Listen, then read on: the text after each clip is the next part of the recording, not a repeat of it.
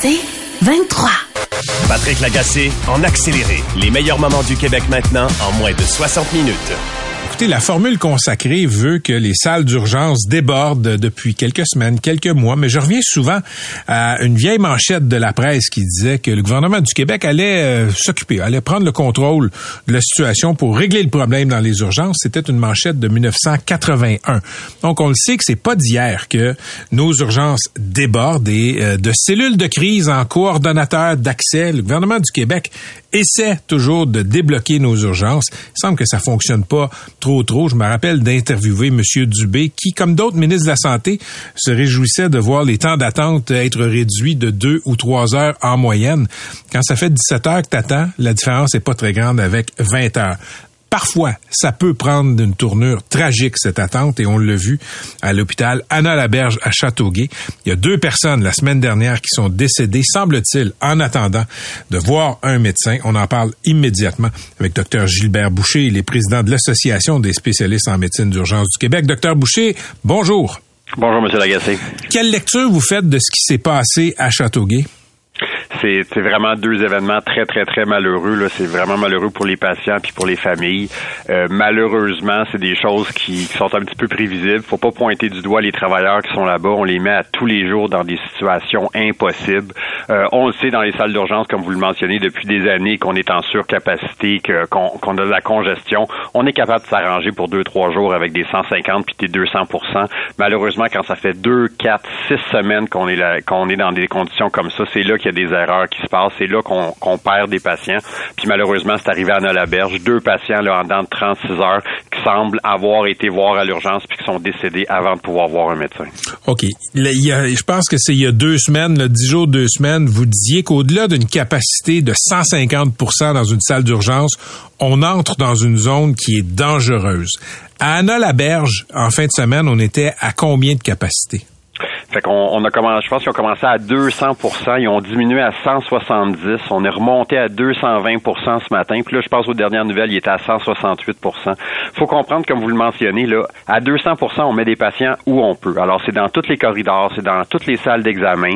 Euh, nos, nos programmes d'ordinateur ont souvent de la misère à suivre tous ces patients-là parce qu'on n'est pas organisé pour le faire. Puis malheureusement, qu'est-ce qui arrive, c'est qu'on est obligé de bloquer des salles pour voir des patients de la salle d'attente. Puis les infirmières de triage, c'est vraiment le pire travail en ce moment parce que c'est eux qui voient les patients au triage, qui sont souvent les dernières. Puis là, ils se demandent, je devrais-tu tout faire un brouhaha pour faire rentrer ce patient-là puis qu'il soit vu alors que c'est peut-être juste un petit mal de ventre, une petite gastroentérite, mm. ou je le remets dans la salle d'attente, mais là, je vais peut-être risquer, ça va-tu être un aorte, c'est-tu un infarctus qui, qui est un petit peu pas, qui est pas euh, typique? Alors, c'est beaucoup de pression pour elle. Puis malheureusement, à la berge, les médecins nous le disaient la semaine dernière, euh, j'ai parlé à quelques-uns, euh, dans les corps de travail, des salles d'attente complètement pleines, ils réussissaient juste à avoir 8 à 10 patients parce qu'il n'y avait pas de salle pour voir les patients. Alors, c'est là que ça devient complètement dysfonctionnel. Puis là, on s'attaque à la raison première des urgences, c'est pour sauver des vies. Puis on le voit, là, on a, malheureusement, on n'a même pas été capable de, faire le cas de, faire ça dans, ces deux cas-là. C'est vraiment désolant. Mais je reviens à ma question. Vous disiez qu'il y, a très peu de jours, docteur Boucher, au-delà de 150% c'est dangereux.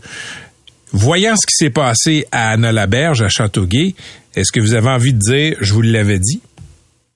On n'est pas là pour dire ça, on n'est pas là pour pointer du doigt, puis on sait qu'il y a des enquêtes qui vont être faites sur ces hmm. cas-là, puis encore là, faut pas que ça sorte que c'est la faute d'une personne ou de l'autre. faut regarder la problématique au complet. Les soignants qui sont là, ils essayent très fort de, de faire les choses, ils travaillent dans, dans des conditions vraiment difficiles. Euh, c'est la même chose aussi pour les gestionnaires, hein. il y en a pas de lit, il y en a pas de personnel, mais il faut trouver une solution parce que en ce moment, c'est les urgences qui reçoivent toute la congestion, c'est nous qui est pris avec toute la pression, puis il faut que le restant du système les étages, les centres de réadaptation, le service à domicile. Il faut que tout le monde en fasse plus que 100 parce que malheureusement, c'est peut-être quelque chose qui va se reproduire dans les prochaines semaines. Docteur Boucher, il y a un an environ, le gouvernement du Québec avait mis sur pied une cellule de crise pour aider à débloquer les salles d'urgence au Québec.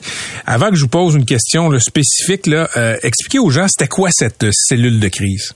Fait que le premier trois, quatre mois, ça a très bien fonctionné. On avait vraiment pris tous les acteurs de tout le réseau. Là. On avait des médecins, on avait des gestionnaires, on avait des PDG d'hôpitaux, on avait des sous-ministres, des gens du ministère, des gestionnaires, puis on, a trouvé des solutions pour améliorer les choses. Puis c'était vraiment, c'était en se parlant. Là. Nous, les urgentologues, on avait deux, trois solutions, les PDG en avaient deux, trois, puis finalement, on arrivait avec deux, trois autres solutions qui étaient probablement meilleures, puis on les a implantées. Puis honnêtement, on est quand même rendu le 5 décembre, on n'a pas trop parlé des urgences dans les derniers mois. Il y a des choses ont vraiment été améliorées avec le flot hospitalier, l'accès à la première ligne, le gap.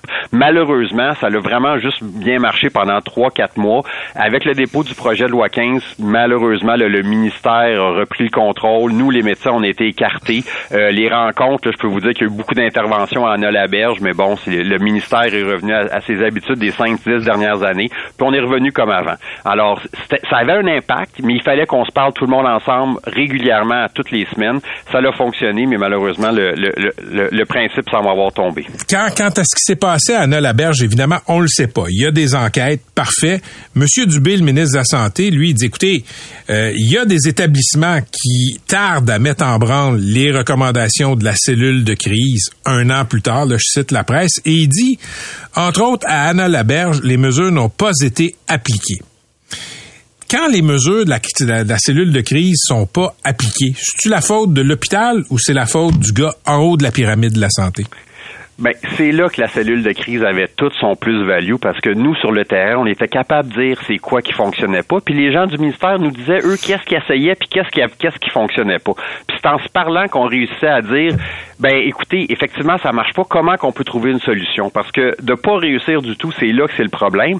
Puis vous le décrivez très bien. Le monsieur Dubé, il a raison. Les gens, là, n'ont pas suivi les, recommandations de la cellule de crise. Pourquoi? C'est peut-être parce qu'on leur présente pas de la bonne manière, peut-être qu'on leur pas les bonnes solutions, peut-être qu'on on, leur donne pas les bons outils, mais de tout le temps refaire le même refrain en disant ben ils n'ont pas accepté qu'est-ce qu'on leur a dit, il y a peut-être un problème à ce niveau-là. Puis c'est là que la cellule de crise pendant les quelques mois que ça a très bien fonctionné, c'est là qu'on trouvait des solutions. Après la cellule de crise, euh, il y a une autre patente qui a été euh, annoncée par Québec, un coordonnateur d'accès. On a pris un ancien patron de CIUS de la région de la capitale nationale, Michel Delamarre. Ça a été annoncé par M. Dubé lui-même. Ça a pris combien de temps de sa nomination et le moment où il vous a appelé, docteur Boucher, vous qui êtes juste président de l'Association des spécialistes en médecine d'urgence? Euh, écoutez, ça l'a pris. il, nous a contactés aujourd'hui. On va avoir des rencontres cette semaine, fait que c'est quand même encourageant. Ben, Mais il va falloir qu'on se parle puis qu'on trouve des solutions parce que les gens sur le terrain, c'est difficilement vivable. Les gens sont nerveux, les soignants sont nerveux. Il vous a contacté après que la presse ait rapporté qu'il vous avait pas encore contacté. Euh, ça, je ne sais pas. J'ai pas malheureusement, j'ai pas pu voir qu'est-ce qui avait été marqué, là, mais euh, pour au moins les, lignes de, de, communication sont ouvertes, puis on espère que ça va aller dans la bonne direction. Docteur Boucher, ce que je veux dire, c'est que ça a pris des semaines avant qu'il vous contacte. Effectivement, mais il y avait d'autres problèmes aussi. C'est c'est pas toujours facile ces choses-là, mais écoutez, euh, l'important c'est qu'on regarde par en avant et qu'on trouve des solutions. C'est pas toujours parfait. Les ministères, on, le sait, là, en ce moment, il y a beaucoup d'énergie qui est mise sur le projet de loi 15, mais nos urgences ils ont besoin d'aide. On a besoin que le réseau on diminue la pression parce que c'est dangereux. Puis c'est malheureusement mes membres nous le disent là. Écoutez, il y a pas un jour que je reçois pas là 110 patients dans la salle d'attente, trois salles de disponibles, 77 patients de couchés, on a 25 lits. C'est vraiment vraiment difficile. Pour côté un, des urgentologues, c'est l'enfer à tous les jours, malheureusement. Puis euh, cet enfer-là rend les urgences dangereuses. C'est notre raison première, puis quand on entend parler que des patients décèdent sans avoir eu notre expertise, ça fait très mal, effectivement. Docteur Boucher, merci d'avoir été avec nous. Je vous souhaite une bonne soirée. Je sais que vous êtes au travail présentement. Merci, M. Agassiz. Bonne à la prochaine. Docteur Gilbert Boucher, président de l'Association des spécialistes en médecine d'urgence du Québec. Patrick Lagacé en accéléré. Le gouvernement du Québec a annoncé aujourd'hui la composition de son fameux comité de sages qui va se pencher sur tous les enjeux liés à l'identité de genre. C'est un comité, là qui va conseiller euh, le gouvernement sur la façon de faire euh, face à certains enjeux. Là, on peut penser dans les derniers mois à des controverses. Il y a eu, euh, par exemple, une personne qui enseigne qui voulait qu'on réfère à elle comme IL, non pas il ou elle. Il y a des parents qui ont protesté Que devrait répondre euh, un centre de service scolaire, par exemple? Ben, Québec veut avoir des réponses, des conseils là-dessus. Même chose avec les toilettes non genrées, encore une fois, en milieu scolaire. Ce sont seulement deux exemples tirés de l'actualité récente. La ministre de la Famille, aujourd'hui, Suzanne Roy, a annoncé que euh, Diane Lavallée, qui est une ex-présidente du Conseil du statut de la femme, un avocat, un, pardon, un professeur de droit, Patrick Taillon, et le médecin de famille et ex du Collège des médecins, Jean-Bernard Trudeau, étaient les trois petit bug. Il n'y a pas de personnes transgenres ou non binaires là-dedans. Disons que ça a fait lever quelques sourcils. On va parler avec Pascal Vaillancourt. Il est directeur général d'Interling. Monsieur Vaillancourt, bonjour. Oui, bonjour. Peut-être nous dire d'abord, euh, avant de commencer, c'est quoi Interling? En fait, Interling, c'est l'organisme qu'on connaissait auparavant sous le nom de Gay Écoute. On est un service d'aide euh, pour les personnes concernées par la diversité sexuelle et la pluralité des genres. Donc, entre autres, notre service principal, c'est une ligne téléphonique qui vient en aide aux communautés LGBTQ+, qui est là 24-7. OK. Qu'est-ce que vous pensez de la composition du comité de sages qui a été annoncé aujourd'hui?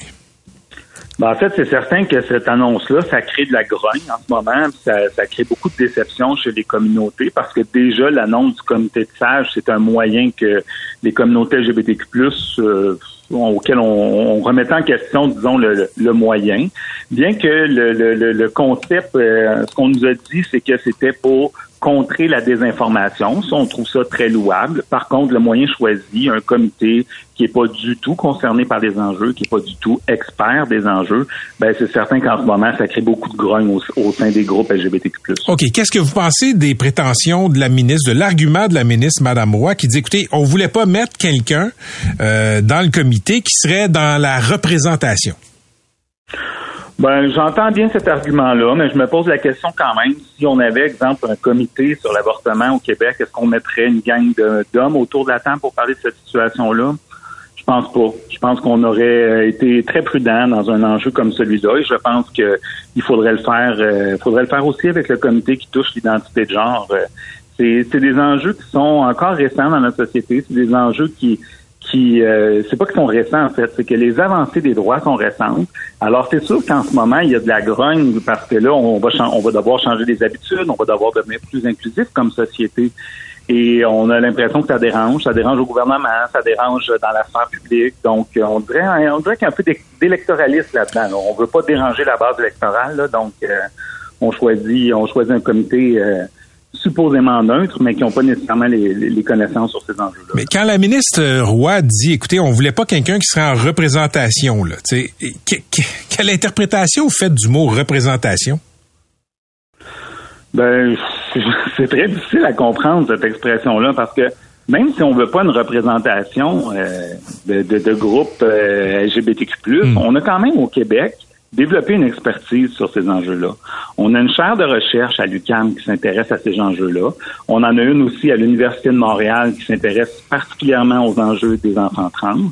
On a une expertise. Le gouvernement du Québec a le bureau de lutte à l'homophobie et à la transphobie qui est, financé totalement par le, qui est une organisation de, fonctionnaires du gouvernement. Et même ces gens-là n'ont pas été mis dans la, dans, la loupe, finalement, de ce projet-là. Donc, c'est sûr que pour les personnes LGBTQ+, chez Interling, en ce moment, on est une ligne d'écoute et ce qu'on entend à la ligne d'écoute, c'est beaucoup d'inquiétude, beaucoup de peur de voir reculer les droits des personnes trans et non-binaires. Il y a, mon Dieu, il y a, plus de dix ans, j'ai fait, euh, j'ai fait des papiers dans la presse sur euh, Michel Leblanc, qui est devenu Michel Blanc, là, une ancienne candidate péquiste, une spécialiste du numérique, etc. elle m'avait parlé de sa transition. Écoutez, c'était passé comme une lettre à la poste. Il n'y avait pas de controverse autour de ces enjeux-là. Là. Euh, je vous parle du début des années 2010. Qu'est-ce qui s'est passé récemment pour qu'il y ait des manifs contre le drapeau LGBTQ, contre l'idée d'accommoder des enfants trans? C'est certain que j'ai beaucoup de difficultés à mettre le doigt sur la chose qui s'est passée. Euh, on a eu le contexte de la pandémie qui ensuite a amené une certaine, euh, disons, radicalisation, on dirait, dans les mouvements euh, politiques. Le mouvement politique des États-Unis, là, qui va beaucoup vers la droite à l'heure actuelle, les États qui se prononcent contre les personnes LGBTQ+, euh, ouvertement, alors que les droits avançaient, mm. avançaient, tout d'un coup, on voit des reculs. Veut, veut pas, c'est rendu que c'est influencé, ça, chez nous. Et on entend des choses, là. On dirait que quand les gens comprennent pas, plutôt que d'essayer de comprendre le rejet, c'est plus facile. C'est un petit peu ça qu'on ressent. Puis je pense qu'il faut faire attention aussi parce qu'on donne beaucoup de poids aux gens qui parlent fort et négativement. Mais la vraie vie, c'est que le, grand public québécois, je pense pas qu'il est fermé euh, tant que ça. Quand vous regardez la composition de ce comité de sages annoncé par la ministre Suzanne Roy, l'ancienne du Conseil du statut de la femme Diane Lavallée, l'ancien du euh, Collège des médecins Jean-Bernard Trudeau, le professeur de droit Patrick Taillon, est-ce que vous trouvez que ce sont de bonnes têtes pour parler de ces enjeux-là? Ben, je vais être bien franc que je connais pas le parcours de chaque personne, bien que je connais les rôles qu'ils ont occupés euh, ici. Je, je pense que euh, je ne dis pas que c'est pas des bonnes personnes, puis je, je ne remets pas en question non plus la bienveillance de ces personnes-là. Ce que je remets en question et ce que nous remettons en question comme communauté, c'est euh, le manque d'expertise sur les, les enjeux LGBTQ+. Donc, je, en ce moment, on n'a pas le choix. On vit avec le comité. Il a été créé, puis c'est clair qu'ils vont pas, ils vont pas reculer sur cet enjeu-là. Donc, je crois qu'il faut faire confiance à ces personnes-là. J'espère qu'ils feront un état des lieux euh, satisfaisant, qui vont s'entourer de la recherche, des chercheurs, des groupes LGBT, de personnes qui sont directement touchées par ces enjeux-là également. Donc, si euh, les choses sont bien faites, peut-être qu'on va en sortir avec euh, avec des bons constats, mais je réitère quand même que je trouve ça vraiment troublant qu'il n'y ait pas aucune personne trans ou non-binaire autour de cette table-là. Comme je le disais, avec le comité pour euh, l'avortement, personne n'aurait osé faire ça au Québec. Merci beaucoup d'avoir été avec nous. Je vous remercie à vous. À la prochaine. C'était le directeur général d'Interning. Patrick Lagacé en accéléré.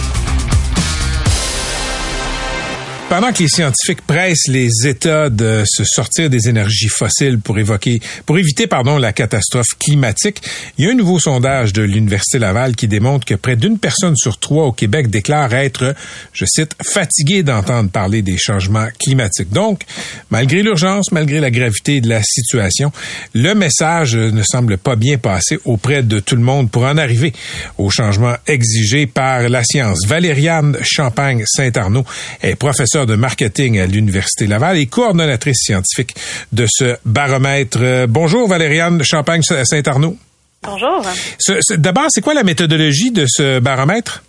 Alors, c'est une enquête qu'on mène euh, annuellement euh, depuis cinq ans et on sonde 2000 Québécois, Québécoises euh, par le biais du panel de Léger et on compose un échantillon qui est représentatif de la population. OK. Donc, comme ça, d'année en année, vous pouvez vérifier quelle, quelle est l'évolution par rapport à certains aspects de l'enjeu des changements climatiques. Oui, tout à fait. Donc, on l'a bâti à cinq ans, puis on pose à peu près les mêmes questions. C'est sûr qu'on améliore notre questionnaire, mais on pose à peu près les mêmes questions d'une année à l'autre. Donc, on peut voir ce qui monte et ce qui descend, évidemment. Qu'est-ce qu'on constate dans le sondage de cette année? Ben, cette année, ce qu'on remarque lorsqu'on lorsqu'on se compare à il y a cinq ans, c'est qu'il y a vraiment une forte préoccupation pour l'action climatique. Donc, 85% de la population pense qu'il y a urgence d'agir. Et même cette année, on a mesuré aussi, on, voit que les Québécois comprennent que si on tarde à agir, les conséquences vont s'empirer. Euh, on remarque aussi, par exemple, qu'au niveau des gestes individuels, il y a quand même des gestes qui commencent à s'implanter, à s'enraciner dans le quotidien des Québécois. Par exemple, réduire euh, la quantité d'énergie consommée à la maison, réduire le gaspillage alimentaire.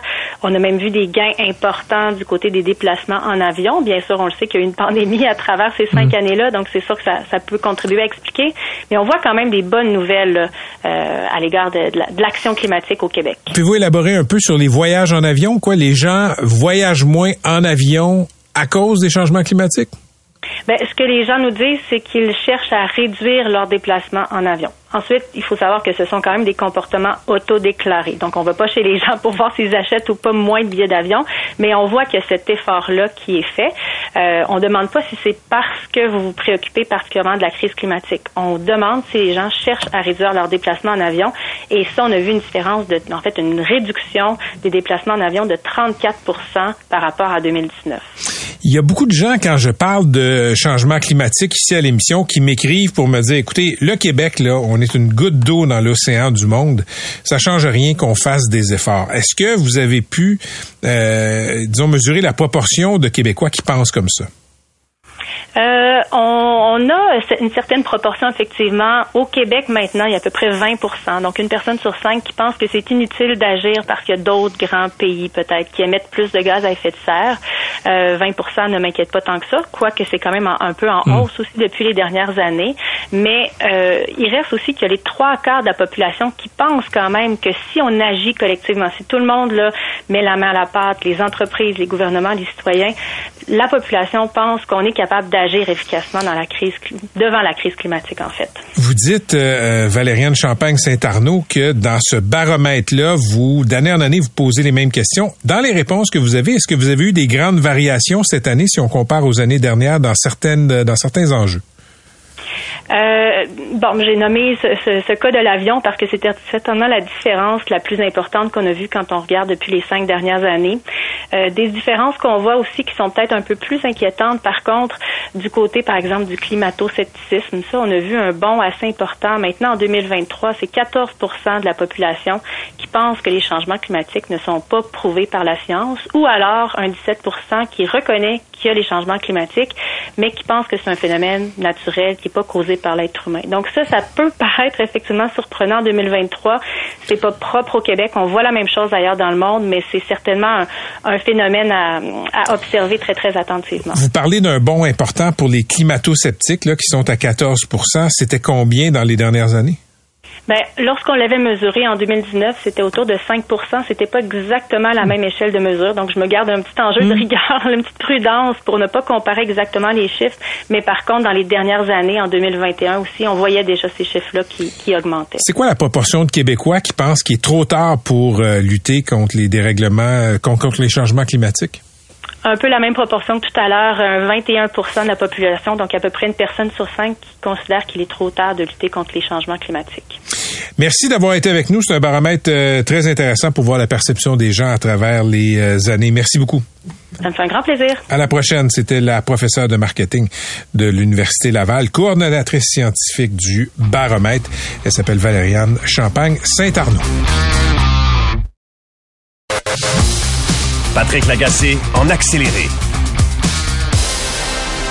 On va terminer l'émission avec euh, mon ami Maxime Pedneau-Jobin, l'ancien maire de Gatineau, désormais euh, chroniqueur invité à la presse. Salut Max. Salut, ça va bien? On va parler de... Euh, ça, ça, a beaucoup défrayé la manchette la semaine passée. La Commission canadienne des droits de la personne a une sorte de document de travail. Ça n'a pas force de loi, on se comprend.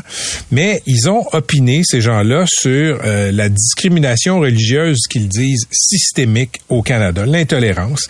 Il y a un passage qui a beaucoup fait tiquer euh, je vais le citer. Ça, ça touche les fêtes religieuses. La discrimination à l'égard des minorités religieuses au Canada est ancrée dans l'histoire du colonialisme dans ce pays. Cette histoire se manifeste aujourd'hui par une discrimination religieuse systémique. Un exemple évident est celui des jours fériés. Les jours fériés liés au christianisme dont Noël et Pâques sont les seuls jours fériés canadiens liés à des fêtes religieuses. Je vais poursuivre la lecture du paragraphe tantôt. Tu as fait une chronique dans la presse aujourd'hui là-dessus. Qu'est-ce qui te bug avec ce passage-là? Ben, il y a plusieurs choses. D'abord, on ramène tout à la discrimination, alors qu'il y a de l'histoire puis il y a de la démographie. Ça fait 450 ans qu'il y a au moins 94% de la population qui sont de tradition chrétienne. Ça, c'est des gens qui, qui sont croyants, pas croyants, qui ont cru, qui croient plus, mais qui fêtent Noël, par exemple, parce que c'est la tradition. Ben, c'est pas de la discrimination qui a une majorité qui existe. Et aujourd'hui, c'est 75 puis on comprend là, que l'intensité de pratique là, euh, est différente, mais je veux dire, c'est une majorité de gens. Oui, puis, puis c'est des gens qui, qui, qui fêtent Noël. Euh, tu sais, chez nous, c'est une fête laïque, là, mais on fête Noël, ça fête des enfants. Tu sais, Puis ça, je trouve ça grave parce que quand tu es la Commission des droits de la personne, tu devrais combattre le nous et eux. Tu devrais pas le favoriser. Là, il y a des, gens qui discriminent, puis il y a des gens qui sont victimes de discrimination, alors que selon moi, dans ce cas-là précis, c'est absolument pas vrai. C'est ça, je trouve ça grave. Parce qu'on devrait essayer de rassembler les gens puis d'expliquer l'histoire des uns puis des autres. Puis c'est pour ça que Noël est férié puis que les autres sont pas fériés. Le, le, le paragraphe que je viens de lire est pas complet. Il se poursuit comme suit, OK? Puis euh, on va en parler là. Par conséquent, les non-chrétiens peuvent avoir besoin de demander des aménagements spéciaux pour célébrer leurs fêtes religieuses et d'autres périodes de l'année où leur religion les oblige à s'abstenir de travailler. Commentaire. Mais encore une fois, c'est comme victimiser des gens qui je suis même pas sûr que les autres se considèrent des victimes. Tu sais, je pense pas que ben ben du monde qui disent hey ça me choque moi le monde fête Noël. D'abord il arrivait au Québec, il savait où il arrivait. Tu sais, on était une des sociétés les plus religieuses au monde. Fait que moi ça ça me dérange aussi encore parce que c'est comme une espèce d'a priori qu'il y, a, une victime puis il y a comme un mhm. agresseur. Puis ça c'est grave. Le vivre ensemble, puis la capacité de s'entendre, c'est c'est pas tenir pour acquis qu'il y a un bon puis un méchant, c'est essayer d'expliquer le nouvel arrivant, ben, il pense telle affaire. Ceux qui étaient ici avant, ils pensent telle affaire. Comment on fait pour vivre ensemble puis accommoder? Ça, ça serait bien. Mais là, c'est pas ça qu'ils nous, qui nous font. Tu vois, moi, dans ce passage-là, ce qui m'a fait tiquer, c'est quand, euh, c'est quand ils disent les non-chrétiens peuvent avoir besoin de demander des aménagements spéciaux pour célébrer leurs fêtes religieuses et d'autres périodes de l'année où leur religion les oblige à s'abstenir de travailler. Max, à moins que je me trompe, grosso modo, euh, les fêtes religieuses sont accommodées. Euh, les, les employeurs ont des obligations d'accommoder. Pendant le ramadan, les écoles à Montréal, en tout cas, accommodent les élèves. Euh, c'est quoi le problème? C'est-tu, je reviens à la formulation, d'avoir à le demander, c'est une forme de trauma pour la Commission des droits de la personne? Moi, je, pense que c'est de l'idéologie pure. c'est vraiment ça. C'est de l'idéologie. C'est des espèces de principes déconnectés de la réalité. Euh, puis il y a aussi un autre phénomène, moi, qui me dérange profondément, c'est que c'est comme si toutes les pratiques religieuses doivent être à tout le moins respectées quand c'est pas carrément célébré. Et là, moi, je décroche parce que des pratiques religieuses qui n'ont pas d'affaire à, être célébrées, là, il y en a plein. Là. les religions du livre, là, qu'on mhm, appelle mhm. là, euh, chrétiennes, musulmanes, juives, euh, sont à peu près toutes, en fait, sont toutes misogynes à un degré ou à un autre. Il n'y a pas de pape, euh, il n'y a pas de papesse, il n'y a pas de prêtresse. Les, les, minorités sexuelles sont victimes de ces trois religions-là. moi, je pense qu'il faut dénoncer ça. L'Église de Scientologie, cette semaine, je pense que c'était à Radio-Canada, qui disait que, qu'en tout cas, il, il donnait des... faut faire attention au mot qu'on utilise, mais disons qu'il encourageait les gens à pas nécessairement prendre leur pilule. Mais ça, c'est une attaque contre la science. Il y a les rééliens. On fait quoi avec les rééliens? Fait que la capacité de critiquer les religions, selon ce document-là, est assimilée à un manque d'acceptation des pratiques religieuses, donc à la discrimination. Aïe, aïe, aïe, moi, je, veux garder le, droit, la possibilité de les critiquer, les religions. Je, l'ai lu, le document, puis je me disais, bon, OK, ce qui est, ce qui est pas bien, c'est la religion chrétienne. Pour les gens qui ont écrit ce document-là pour le compte de la Commission des droits de la personne du Canada. Mais les autres religions, par contre, ça a l'air correct. Alors que toutes les religions, tu le dis dans ta chronique, ont des côtés misogynes, des côtés intolérants face à d'autres religions, face à des minorités sexuelles. Le problème, c'est la religion chrétienne ici. Oui, puis ça n'a pas de bon sens. Encore une fois, moi je reviens à ça parce que moi je on, le voit sur le terrain, puis dans la vraie vie, là, quand, la chicane va poigner. Là, ben, ce qu'il faut faire pour l'éviter, c'est éviter le nous et eux. Il n'y a pas des bons puis des méchants. Il y a des choses à expliquer. Puis ça, c'est la Commission canadienne des droits de la personne. C'est assez grave, là. Mais les, les il y a des gens qui vont te répondre, oui, c'est la Commission canadienne des droits de la personne, mais c'est un document de travail. C'est pas une décision. Ils n'ont pas déposé une plainte auprès, au nom de quelqu'un, à un tribunal des droits de la personne. Et, c'est tout à fait vrai. Faut pas en faire une crise plus grande que ce que c'est. Moi, je pense que ce qui justifie les chroniques qu'on a eues, c'est que c'est une idéologie qui est, qui, qui est très présente. C'est quoi cette idéologie? Ben, moi, je pense que c'est une espèce de mais par exemple, la, relation à la religion, il y a ceci diversité et religion. Euh, et on peut pas cette idéologie-là refuse en quelque sorte toute forme de critique de la religion. Mhm. Et ça, pour moi, c'est un bout de l'idéologie qui me fatigue. Parce que les religions ont fait beaucoup de tort. S'il y a un peuple au monde qui est capable d'en témoigner, c'est les Québécois. Euh, et donc, on doit garder cette capacité-là de critiquer les religions. Puis je dirais même que ce qu'ils veulent, eux, c'est combattre l'intolérance. Mais si on veut combattre l'intolérance, il faut qu'il y ait un dialogue. Il faut aussi qu'il y ait un, dialogue qui porte sur le désaccord. Sur notre perception de la religion. Maxime, dans les dernières semaines, dans les derniers mois, on a eu des manifestations dans les rues, euh, pas juste au Québec, mais ailleurs au Canada. Là, il y a une journée cet automne là, où c'était partout au Canada, dans les grandes villes, une manifestation contre l'enrôlement des enfants dans l'idéologie LGBTQ. Il y a une grande forme de paranoïa là-dedans. Puis tu avais une sorte de coalition arc-en-ciel, sans mauvais jeu de mots, avec des gens d'extrême droite, des gens euh, de la relation, des religions musulmanes, sikhs, qui disaient arrêtez d'enrôler nos enfants. On veut pas que l'école parle de, de théorie de genre, etc. Et là, je pensais à des gens comme la Commission canadienne des droits de la personne, qui sont dans l'ouverture et la tolérance, et je dirais même la valorisation extrême de la religion. Tu fais quoi quand tu vois une femme voilée qui dit à un homosexuel qui fait une contre-manifestation qui va brûler en enfer? Ben, moi, je pense qu'il doit, en avoir quelques-uns qui sont dans leur bureau en position fétale. Ta trame narrative, elle vient d'être complètement oui, scrappée. C'est pour ça qu'il faut il faut reconnaître la, haine pour ce qu'elle est. Euh, il faut, par exemple, refuser qu'on attaque euh, une euh, des, des gens qui pratiquent une religion, mais accepter qu'on mmh. attaque une religion, qu'il y a des pratiques qui sont pas acceptables. Et ces nuances-là que ce, ces groupes-là sont pas capables de faire. Puis il faut revenir à l'essentiel. Attaquer quelqu'un, là, qui soit musulman euh, ou juif, là, ça n'a pas de bon sens. On n'attaque pas le monde. On tue pas les gens. Puis ça, il faut être capable de le dénoncer. Puis il y a des gens qui hésitaient à dénoncer un camp ou l'autre, mmh. là, parce qu'on veut pas, on, on, veut pas prendre position. Non, non. Contre la violence, il faut toujours prendre position. C'est c'est pas bon. C'est pas bon la violence. C'est même fou d'être obligé de dire ça. Tu, devrais pas tuer des gens. Peu importe le drapeau que tu portes, puis les idées que tu défends. C'est, c'est Victor Hugo, il disait, c'est, c'est, c'est défendre la civilisation avec les moyens de la barbarie. On fait pas ça. Puis des gens comme la commission devraient favoriser le dialogue plutôt que par des documents comme ça, encourager euh, un, un, certain nous et eux. Puis je lisais, je lisais cette affaire-là, je me disais, ok, est-ce qu'il y a déjà eu dans l'histoire, dans les annales judiciaires canadiennes, y a-tu déjà eu quelqu'un qui s'est levé et qui a dit moi je me sens discriminé parce que il y a une fête qui s'appelle Noël qui rappelle qui rappelle la naissance du Christ selon la selon la mythologie chrétienne? Je veux dire y a-tu quelqu'un qui s'est senti discriminé au point de porter plainte? Je veux dire, y a-tu un marché Vraiment? Pour ces idées-là véhiculées par la Commission canadienne des droits de la personne? Je suis sûr, sûr que non. Puis c'est là où ça devient de l'idéologie. C'est des idéologues, tu sais, qui sont comme déconnectés de la réalité. Là. Il y a de la, du vrai racisme. Il y a de la vraie oui. discrimination. Parlons de ça. Il me semble que ça devrait être ça la priorité. regarde, je, je, je, ne prétends pas être un spécialiste des immigrants ou de l'immigration, mais je, les immigrants que je connais, de plein de religions, qui, des fois ils viennent de, de background chrétien, des fois musulmans et autres, ce qu'ils veulent très généralement, là, c'est des jobs, c'est un avenir meilleur pour leurs enfants, puis euh, du loyer pas trop cher.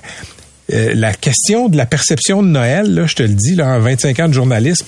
J'ai jamais entendu qu'il y avait un problème avec ça. Moi, j'ai eu bien des plaintes dans ma vie de politicien là, en 12 ans. Celle-là n'est jamais venue. Jamais, jamais, jamais. OK? Tu étais maire de Gatineau, et qui est une région qui reçoit de l'immigration, c'est pas nouveau. Le regard que tu portes sur les, les, les, les défis d'intégration, c'est quoi? Mais il y a plusieurs niveaux d'intégration. Par exemple, l'intégration politique, c'est à peu près la dernière affaire que les gens font parce qu'il faut qu'ils gagnent leur vie, il faut qu'ils se trouvent une job, il faut qu'ils placent des S'impliquer en politique, ça vient ben, loin ça, dans la liste. loin. Ça fait que ça, c'est un défi pour faciliter les choses. Euh, euh, moi, j'ai vu des exemples de j'allais dire du vrai racisme. parce que souvent, je trouve qu'il y a des choses qui sont du picossage. Tu sais, mais, mais avoir accès à un logement, là, quand tu as un nom qui est pas, qui est pas tremblé, mm -hmm. c'est vrai que ça existe. Euh, c'est vrai que c'est tough. Que c'est dur. Oui. Que, que c'est euh, quand tu as une grande famille, c'est dur aussi. Quand tu as les deux, là, un nom puis une grande famille, un nom qui est, qui est, qui est, qui est plus original puis, euh, puis tu as une grande famille, c'est dur. Ça fait qu'il y a des vrais euh, enjeux immédiats de racisme et de discrimination. Euh, puis je pense que ce genre de document-là, ça nous écarte un peu de, de ces vrais enjeux. OK, on peut te lire dans la presse, là, le papier s'intitule « Il faut parler de Noël sérieusement ». Je veux t'amener sur un autre terrain, il nous reste deux minutes. Valérie Plante, la mairesse de Montréal, a eu un malaise aujourd'hui. Euh, malaise qui a été filmé, donc elle s'est retrouvée, elle s'est laissée choir au sol, elle s'est assise au sol et l'image a roulé en boucle. On la voit par terre, derrière le lutrin transparent. Il y a de, des gens de son équipe qui viennent lui porter secours. Qu'est-ce que tu as pensé de ces images-là? Ben, moi, j'étais bien, bien, bien mal à l'aise. Moi, j'ai travaillé avec Mme Plante, c'est quelqu'un que j'aime beaucoup. Puis il y a une forme de... Tu sais, oui, c'est un personnage public, puis il y a de l'information, mais à un moment donné, on, sombre assez vite dans le spectacle, puis dans le voyeurisme. Moi, ça me fait peur. Tu sais, quand je la vois tomber, là, je trouve que c'était... Je, pense pas que ce soit nécessaire du point de vue de l'information du citoyen, là, de le montrer en boucle, puis même de le montrer aussi longuement, parce c'est bien des secondes qui, qui a roulé. Oui, puis de repasser. Tu sais, regarde, je vais donner un mulligan, comme on dit, au golf. Là, je vais donner une passe gratuite aux gens des médias pour le direct. Mais après ça, de faire le choix éditorial, de repasser euh, pas le moment, pas les secondes où, on voit qu'elle est mal à l'aise, qu'elle devient pâle. Là. Non, on, elle est à terre, on va la montrer, puis on va leur montrer, puis on va leur montrer. Je comprends pas la valeur nutritionnelle de cette information-là. C'est la, la, civilisation du spectacle, c'est qu'on veut du spectacle, c'est spectaculaire, mais, mais moi je trouve ça grave. Je trouve ça grave pour sa famille, pour elle, pour, pour les gens qui peuvent avoir le goût de faire de la politique.